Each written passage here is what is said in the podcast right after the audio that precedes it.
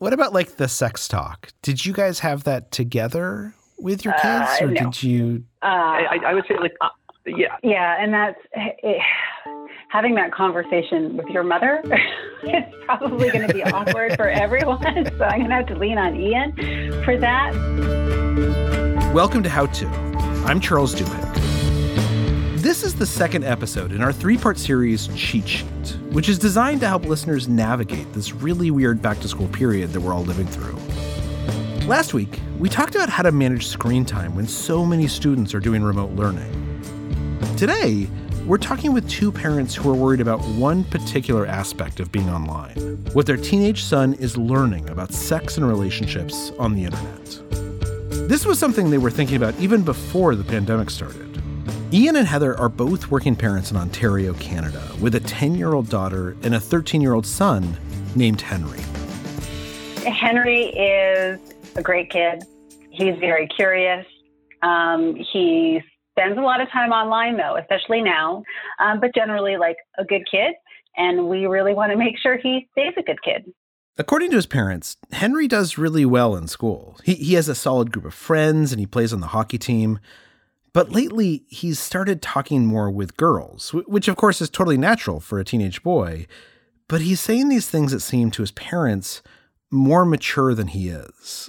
Like, he talks about being stuck in the friend zone with this girl that he likes, or, or a few other things that have given them pause. He's said some things that I think he's either picked up online or in locker rooms or at school. And the first time it happened, He, we were going for a family walk, and he said, you know, Mom, like any man can have his career ruined if a woman just makes up an allegation of sexual abuse and they would lose everything.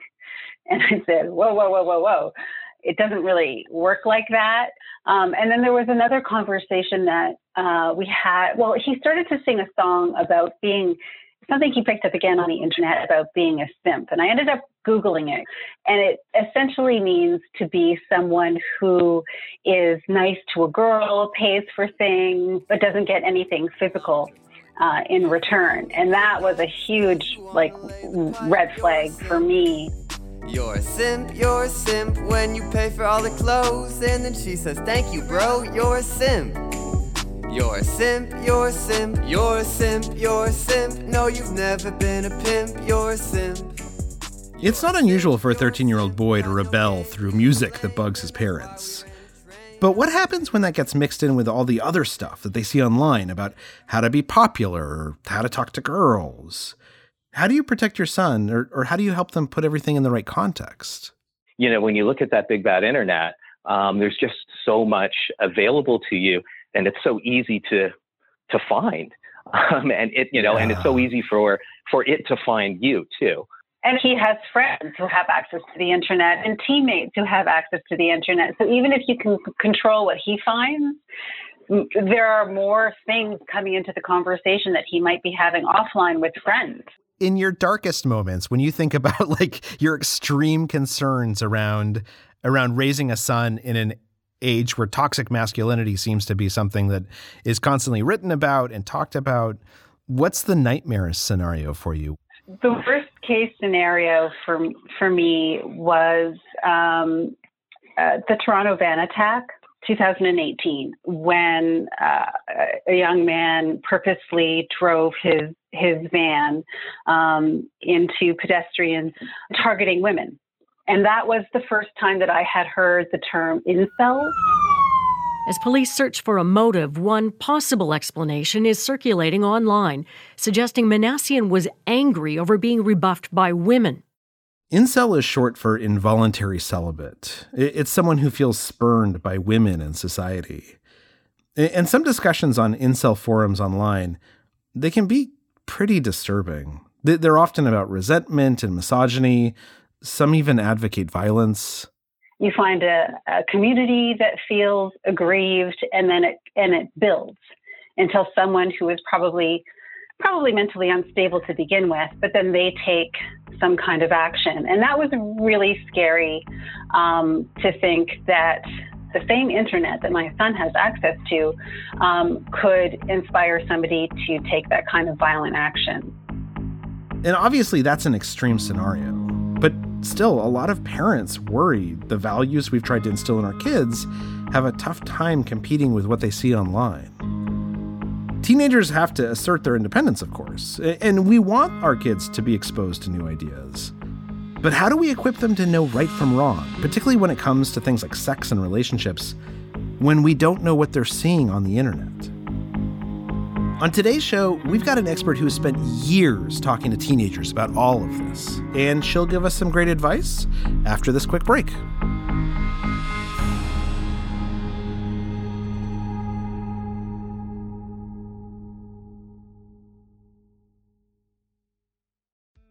This episode is brought to you by Choiceology, an original podcast from Charles Schwab. Hosted by Katie Milkman, an award-winning behavioral scientist and author of the best-selling book, How to Change, Choiceology is a show about the psychology and economics behind our decisions. Hear true stories from Nobel laureates, authors, athletes, and everyday people about why we do the things we do. Listen to Choiceology at schwab.com slash podcast. Or wherever you listen. This episode is brought to you by Defender. For those who embrace the impossible, the Defender one ten is up for the adventure. This iconic vehicle has been redefined with thoroughly modern design. The exterior is reimagined with compelling proportions and precise detailing, and the interior is built with robust materials and integrity. The Defender capability is legendary, whether you're facing off road challenges or harsh weather conditions. Built for the modern explorer, the Defender one ten lets you go further and do more. And cargo capacity means more room for your gear. To drive the Defender is to explore with greater confidence. Powerful innovations like the intuitive driver display and award-winning infotainment system keep you connected. Innovative camera technologies deliver unobstructed views and effortless maneuvering.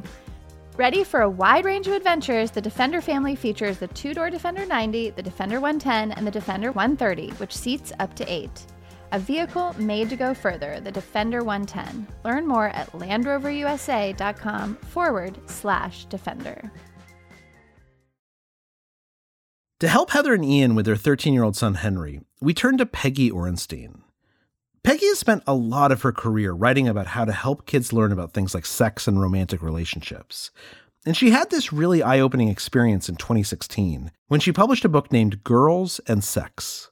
As I went around the country after publishing that book, which was about the kind of contradictions that young women still faced in their intimate encounters, everywhere that I went, parents of girls and boys and boys themselves would say, what about boys? When are you going to write about boys? And the more I thought about it, the more I realized that, in fact, nobody was talking to boys.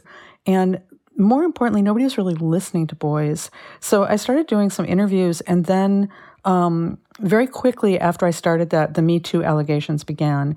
And suddenly everybody was talking about sexual misconduct. So it created this imperative to reduce sexual violence, but also I thought, you know, we really have to know what's going on in their heads so that we can guide them towards better and more informed choices. And what is going on in their heads? Were they aware of the Me Too stuff? Um, you know, yes and no. You know, what I what I felt was there were two things going on at once, which which didn't surprise me because that there was often contradictions in girls' lives, too, which was that on one hand, they had female friends. They um, saw girls as equal in the classroom, deserving of educational and professional opportunities. And what would they say about how they saw themselves or, or other boys? When I would say, describe the ideal guy to me, it was like they were channeling nineteen fifty-five. And it went hmm. immediately back to Um, dominance and aggression and athleticism and sex as status seeking. And the really big one, of course, was emotional suppression.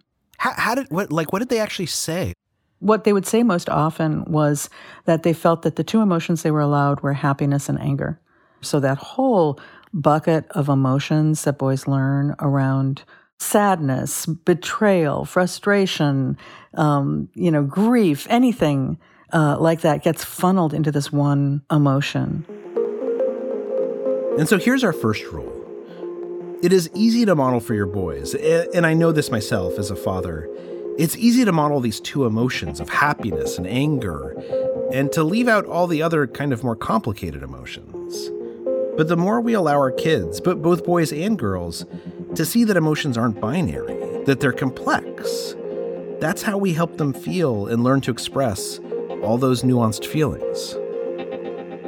I have actually, I don't think I've heard the word masculinity used without the toxic modifier in like five years. Like, like I, I never, I never hear someone say like, oh, he's got some great masculinity, right? Like uh, that masculinity is almost something that's like always paired with toxic. And and my own kid, my my twelve year old, masculinity for him is almost a bad word. Did you find that to be true when you were talking to to boys also? I would ask boys what they liked about being a guy, and that was a lot harder for them to answer, honestly. I think that with girls, not to say that everything is okay in girl world, but um, we've given them this alternative identity um, to traditional conventional femininity that they can embrace and grow into and feel good about. And that hasn't happened with boys. And so to do that, Peggy says, we need to figure out ways to talk with our sons about what being a boy means in good ways, r- rather than just about what they ought to avoid or how things can go wrong. This is especially true when it comes to things like dating or what they're seeing online about sex. You know, I don't think we've ever framed it that way. Um, and I'm concerned that we've mostly framed it in uh, what not to be and yeah. rather than what opportunities are there to be something interesting and different and kind and and uh, uh, probably guilty of, of framing those conversations in how, how not to be. Well, Peggy, when you talked to boys or their parents and they did have those conversations in positive ways, like how did the conversation go? Because I think you're right. I remember when when my mom and dad talked to me about sex, they said it was something that two people do when they're in love.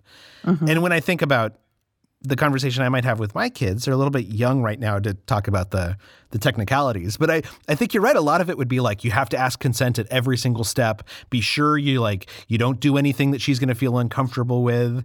It's, it is a lot focused on the negative and not the positive. When that conversation goes well, what does it look like? I mean, ideally we start our conversations with our children, um, from birth, you know, where, where we're naming body parts correctly, where we're talking about what we're seeing about gender and the culture that, the, the, you know, we think about sex as like this siloed thing that's separate from every other aspect of, of our humanity and citizenship, but it's really not. It's, you know, it, it all connects. Also, this idea that it's a talk, um, you know, I, I, I kind of liken it to table manners. Like if I said to you, all right, I want you to sit down with your child and tell them, you know, this is your fork, this is your knife. Say please and thank you. Ask to be excused at the end of the meal. Okay, go forth and be polite. You know, I mean, that would be ridiculous. You know that you have to have, tell your child to say thank you seven thousand million times during their their childhood before they do it reflexively, right? They they don't do it on their own. Talking about all of these things can't be done in one conversation. They have to be done in little tiny things that are kind of peppered throughout. Yeah. That's one really big piece of advice. And if you're in a situation, as Heather and Ian are, where you have two parents who are on board and you have a male father figure um, who's really willing to talk to boys, that is gold. Yeah, my dad was very emotionally closed, and, and I am to a certain extent as well.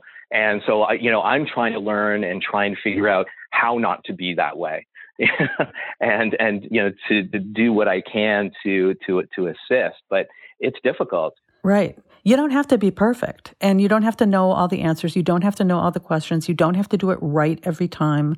Um, But just trying and just entering somewhere in the conversation and indicating a willingness to have difficult, uncomfortable conversations that you don't know how to have, what an amazing thing that is to show to your child.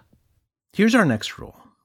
If you want to make talking about sex or, or relationships or masculinity something that feels normal to your kids, then you should have those conversations a lot until it feels kind of natural yourself. Or at least as natural as talking to our kids about their table manners. And when you speak to your kid, you don't have to know everything. They're going to learn the most if you're working through these questions together, which at least in my house is also kind of true of table manners. In fact, Peggy actually has a recommendation on things that you can watch together. Water. Earth. Do you know the cartoon Avatar The Last Airbender? Are you watching that in your family right now? We're, my boys have watched it. I haven't watched it myself. Okay, so you need to watch it with them, because one of the amazing things about Avatar Last Airbender, and I am an evangelist about this show, um, is that it has this incredible arc with the one of the main male characters who starts out as the as the evil guy and kind of the embodiment of toxic masculinity from his environment and other things. The thing is, you know, when I was attacking you, uh, yeah, I guess I should apologize for that. But but anyway, I'm good now. And I mean, I I his arc towards being a really empathic man is remarkable, and I think something that really offers an opportunity for parents of boys right now um, to, to talk about. I'll, I'll tell you, our son's watching it. Right? They all are. Yeah, he loves it. He yeah, loves he loves it. it. But how do you talk to your teenage son when he's watching something a little more hardcore? When we come back, we'll get into what your teenager is probably already seeing online, whether you know it or not.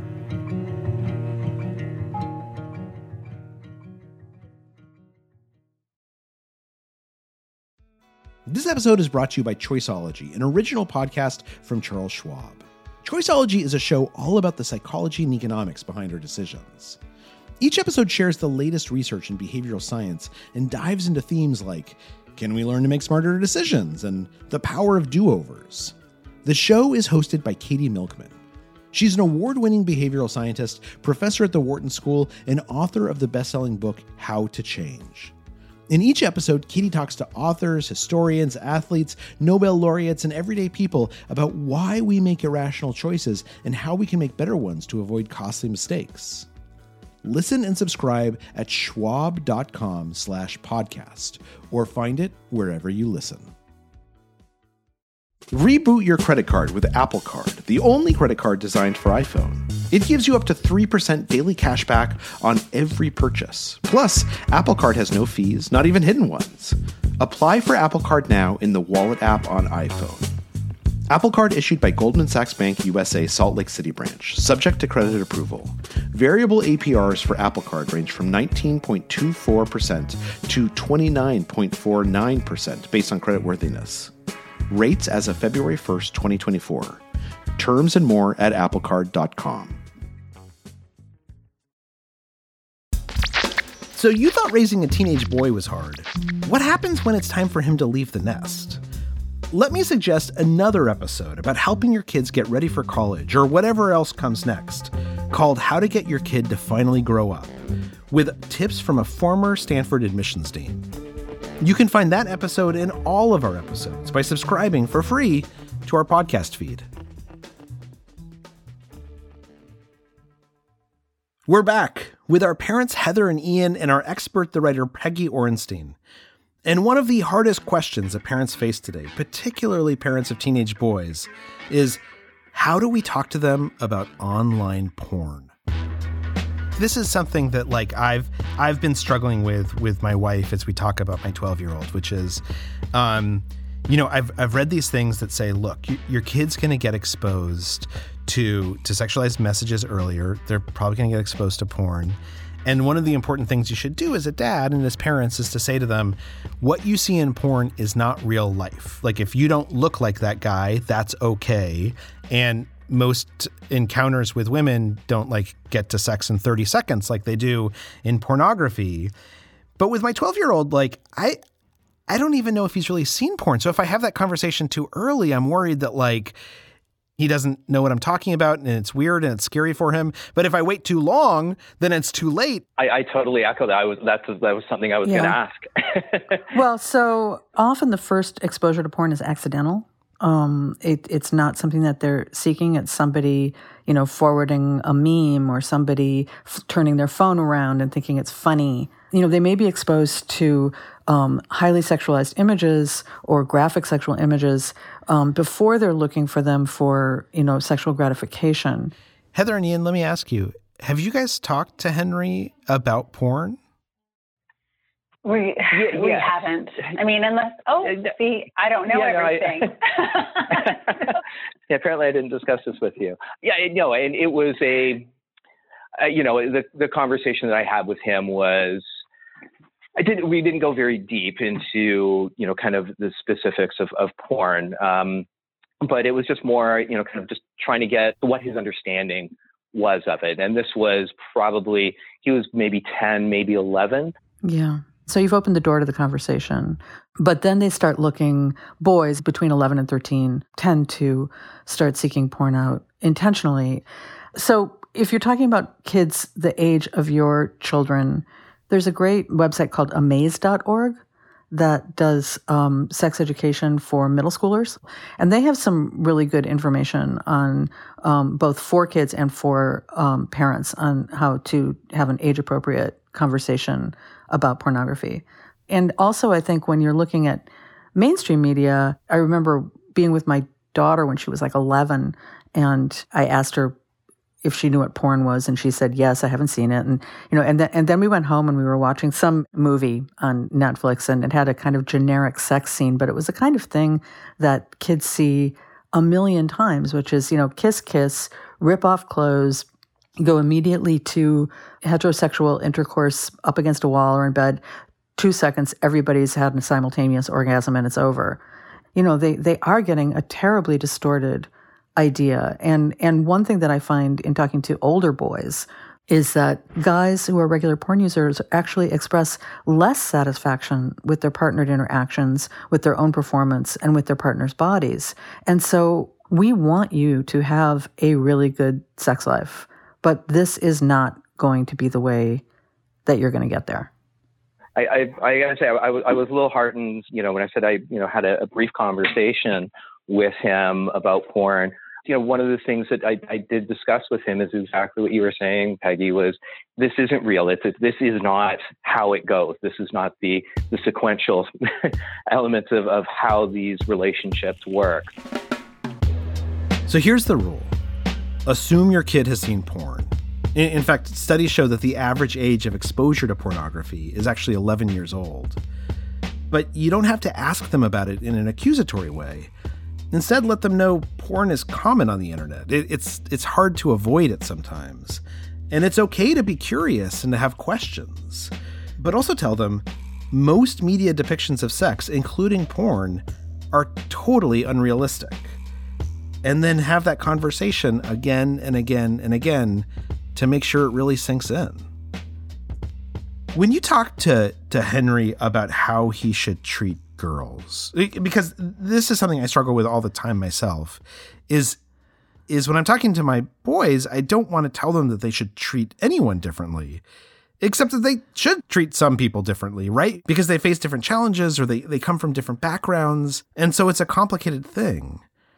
What have those conversations been like with Henry? Have you talked to him about how he treats girls? Uh, I'm trying to think, Ian, of the girls that we know that he hangs out with. Of course, you know, Maddie comes to mind, and, and not only would Henry not treat Maddie any differently, this is the girl that he plays hockey and baseball with. She wouldn't stand for it. She wouldn't stand for being treated any differently. Um, but I think that has actually been important for him. She's better than him at everything. Um, and I think that has helped him kind of really think of, of girls as friends, or that they can be just, just friends. It's not always that transactional uh, relationship. You know, I don't think we've really had that kind of gender specific conversation, but I think what we try and do is, you know, it's like, hey, you need to treat everyone as they, you know, wish to be treated. You know, Ian, you just said something that I love. So often, I think when we think about the golden rule, um, it's, you know, treat somebody the way that you would want to be treated, right? But mm-hmm. there's what uh, some educators that I know call the platinum rule, going one step above, is that other thing, like, how does that person want to be treated? How do we see that person, whether it's gender, whether it's sexual orientation, whether it's just an individual person, um, you know, thinking about them from their perspective is an act of empathy. Um, and that is going to be good for your child in so many ways. And these discussions can be hard for adults to wrap their heads around, and awkward, which gets us to our next rule. Let your kids tell you how they want to have these conversations. even if that's not necessarily the way that you would choose to have it. I have a friend who says that her son will only have conversations with her on sensitive topics if she's sitting outside of his bedroom door, he's sitting inside of his bedroom door, and it's all the way closed except for like a two-inch crack, and they talk through that. You know, like, so so you, you might have to find creative ways so that you're not sitting down, you know, looking him in the face um, and having these conversations. It might be less squirmy hmm. if you're if you're engaged in some other activity at the same time. Yeah, you, ours are usually in the car, as you said, like, mm-hmm. you know, we're going to different sporting events and whatnot. And so, yeah, that's the, that's the time I usually have the conversations with Henry, for sure. Peggy, let me ask you this, because you've spent a lot of time talking to to kids about locker room talk, particularly talking to boys mm-hmm. about locker room talk, which has always been the stereotype of a, of a particularly sexist domain. Right. What have you found in your research?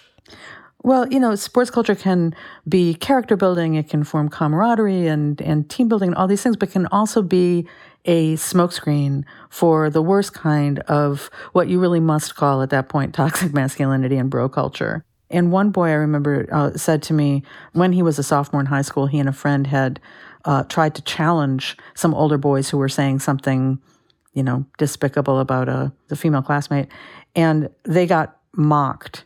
And so the next time it happened, the friend of the boy that I was talking to kept on speaking out, but but this boy, whose name was Cole, did not.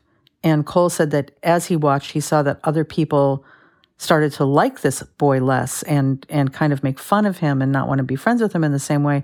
And Michael Thompson, who's a psychologist, said, it's silence in the face of cruelty and misogyny where boys become men. And so for me, talking to boys wasn't just looking at what they did say or looking at these guys who were total jerks or, you know, whatever, but looking at what boys couldn't or wouldn't say even when they wanted to or believed that they should. Heather and Ian, let me ask you, because I, I imagine you, like me, we want our sons not just to be people who don't sexually harass, but people who actually stand up to to others who are saying sexist things or talking about women in objectionable ways.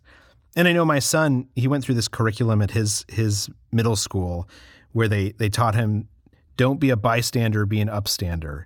And he hated it. It was so cheesy. But we want to raise our kids to be brave enough to stand up and say, this is how we ought to behave in the world. How do you do that with Henry? That's a tough one because you're with your peers. And to stand up and say something is is difficult. Um, but I think we have an opportunity right now as we're all learning that it's not enough um, to be not a racist, um, but to be anti-racist. I think there's an opportunity to extend those learnings towards, you know, misogyny and, and sexist remarks. Um, we're all kind of learning to have the tools to say, um, gee, that doesn't sound right to me, or check your facts on that. But it's tough because peer pressure is huge. But I think we're all going through this exercise right now where we're learning how to meet that challenge. Peggy, let me ask, because we've talked about, you know, porn and we've talked about, you know, sort of this very sexualized material on the web. But of course, most of what our kids are actually seeing on the internet is like social media. They're seeing right. these things that are are making these in-jokes that that look sometimes like racist and insensitive or sexist. Mm-hmm. And and and when we confront our kids, they say like, no, no, no, it doesn't actually mean that. It's just a joke. Like, how do we teach our kids to be exposed to this barrage of information that we can't control? We can't even know what they're really seeing or get the joke if we do. If I could solve that one, my friend. You know, I mean, that is that is the trick, isn't it? I think the truth is that right now, all our kids are going to suddenly pop out with something in a conversation that's going to make you go, what the hell? It's really, really hard to know what your kid is looking at all the time. Um, but I, I think that we have a tendency to, as parents, think that what's going on in their online world is kind of like secondary or lesser or not really real, but it's very real to them and it has a huge impact. And particularly during the pandemic when the, everything has moved online, they're they're having their childhood online right now. And this is our last rule. It is really easy to divide our kids' lives into two parts, online and real life. But for many of our children, that line doesn't really exist.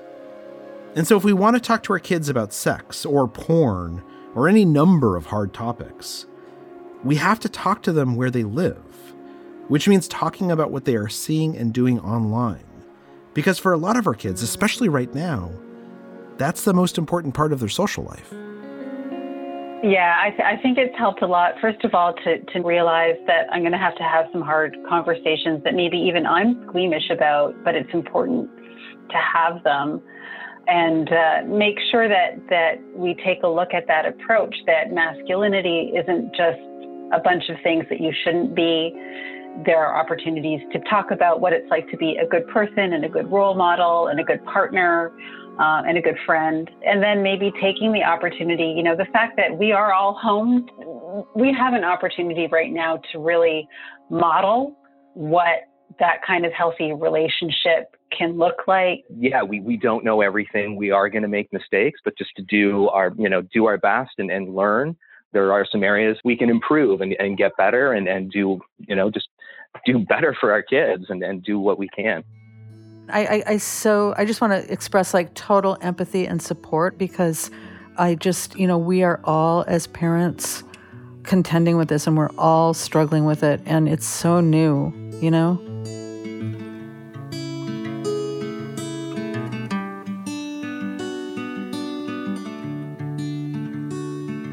Thank you to Heather and Ian for sharing their story with us.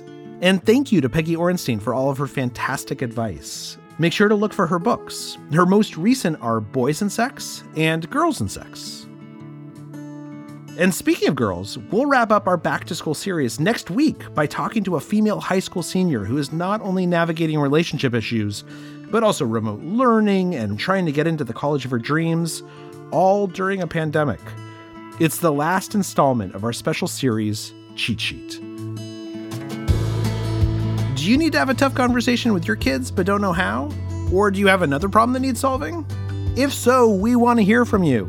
You should send us a note at howto at slate dot com or leave us a voicemail at six four six, four nine five, four zero zero one, and we might have you on the show. How To's executive producer is Derek John. Rachel Allen is our production assistant, and Merritt Jacob is our engineer. Our theme music is by Hannes Brown. June Thomas is the senior managing producer, and Alicia Montgomery is executive producer of Slate Podcasts. Gabriel Roth is Slate's editorial director of audio. Special thanks to Rosemary Belson, Bill Carey, and Maggie Taylor. I'm Charles Duhigg. Thanks for listening.